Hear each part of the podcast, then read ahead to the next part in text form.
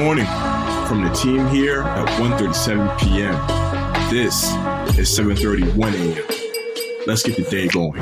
Good morning, 1:37 p.m. family. Today is Thursday, December 30th, 2021. We are almost done with the year, but thank you for listening to the 731 a.m. podcast.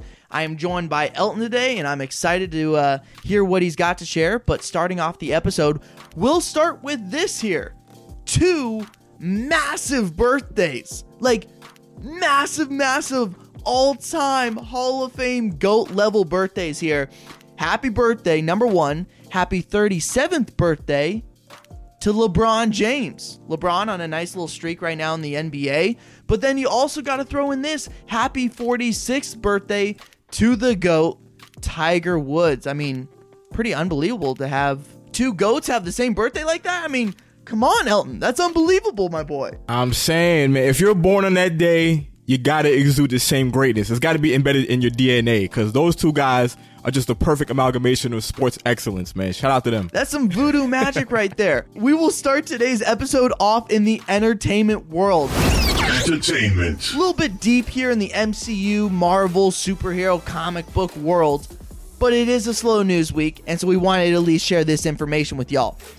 MCU, Marvel has been looking for a Ghost Rider for a really, really long time. And Norman Reedus has always been the actor that fans want selected for this role. And earlier this week, on Monday, Reedus shared some fan art on Twitter that depicts a photo of half of his face engulfed in flames, just like the character of Ghost Rider. This will be a pretty big step for the MCU and for Marvel. Technically, the MCU does have a Ghost Rider as Gabriel Luna portrayed the character on Agents of S.H.I.E.L.D., but we're not exactly sure if that show is actually fitting into the MCU picture. And then if it doesn't, then it does appear that Reedus might be the one to take on the coveted role of the motorcycle riding anti hero. Elton, what do you think of the news? Yeah, like I'm hoping we get a Midnight Suns, maybe like Disney Plus series at some point that come out of this. Like I'm a huge fan of Norman Reedus. I loved him in uh, Death Stranding, the actual game that Hideo Kojima did. You know, the Metal Gear Solid guy. So yeah, and fun fact. I really, really like the first Ghost Rider film with uh, Nicolas Cage. Just pure schlocky mid 2000s comic book humor. I loved it. I totally, totally agree. I, uh, I'm also a fan of the original Nick Cage portrayal. I don't, I don't know why. I know it's corny. I know it's bad, but I'm sorry. I love it. Me and you both, Bo. It's it's like bottom of the line crap, but lovable, enjoyable crap. Yes, yes, yes, yeah. You're also talking to like two wrestling nerds here, so it makes sense that we're kind of suckers for this. Right. As the year comes to a close, one of the things a lot of people are doing is kind of putting together lists of the best this, the best that. So 1:37 p.m. We've kind of done the same here. So the best TV shows from 2021 the article is live on the website right now, and the 1:37 p.m. editors published the list today. This is a list you got to check out if you like TV shows.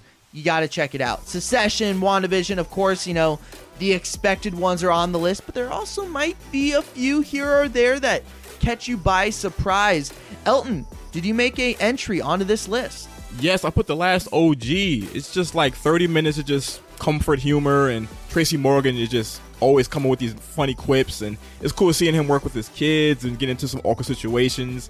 I also love love Chucky, but I'm like three episodes off right now. I'm gonna hop on Hulu and finish it. But yeah, the last OG, Chucky. Also, I have to give a shout out to Loki, of course. Top three shows of the year for me. I was Team WandaVision. I think from day one, that was my favorite show of the year it kind of caught that mystery vibe and everyone wanted to spitball what their theory was. And i think i'm allowed to say this because it's been so long since the show but the reveal of agatha harkness like i think she might have been the best villain of the year.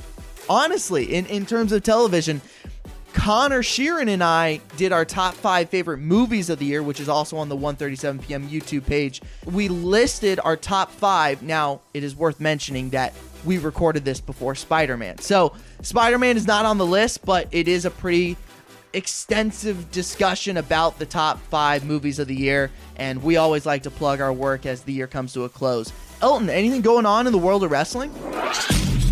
Sports. Yeah, something unfortunate. Toni Storm is now gone from WWE. So Sean Ross Sapp of Fightful Select, you know he always comes with the breaking news. He hopped on Twitter yesterday, let everyone know that yeah, Toni Storm pretty much asked for her release from the company and now she's gone. I'm gonna be quite honest with you guys, I totally understand why. So they put her on SmackDown to do pretty much nothing for like a few months or whatever, and she comes on and she gets into it with Charlotte Flair, and they just get into this silly pie facing antics like just Three Stooges comedy, just terrible stuff. And then the matches they had were just off, and it did Toni Storm zero favors pretty much. I'm sure you guys know main roster WWE superstars get a 90 day no compete clause after getting released, which means she should show up in other companies, maybe like New Japan or Stardom, the all women's wrestling company, or maybe AEW sometime next March. Fingers crossed. I really want to see Toni pull up to AEW and have some like incredible matches with like Serena Deeb, Riho, Thunder Rosa, Britt Baker, Jamie Hayter. I mean, the, the sky's the limit for Toni Storm, man. She's very talented. Uh, good luck in everything she does in the future, for real. So, Bo, Ricky Rubio, what's going on with him? Dude, bummer news for the Cleveland Cavaliers and really all of the NBA. One of the most fun storylines of this NBA season has been the surprising success of the Cleveland Cavaliers. They're, I think, fifth in the East right now. Nobody expected them to do well. And Ricky Rubio has been a really big part of this team. He he's 14th in the league in assists per game. On Wednesday, the Cleveland Cavaliers found out that Ricky Rubio tore his ACL. He will be out for the remainder of the season. And this is this is a big loss. We're not getting a whole lot of sports news throughout this week, but this is a pretty big loss for a surging, really exciting and fun team in the Cleveland Cavs. This could really change their season. They're going to have to face some adversity, face the music, and and fight an uphill battle without probably their their starting point guard Ricky Rubio. That is it for today's episode. For more details on these stories and more, head to 137pm.com or follow 137pm on all social media platforms. We will be back tomorrow. As always, please, please, please remember to stay curious.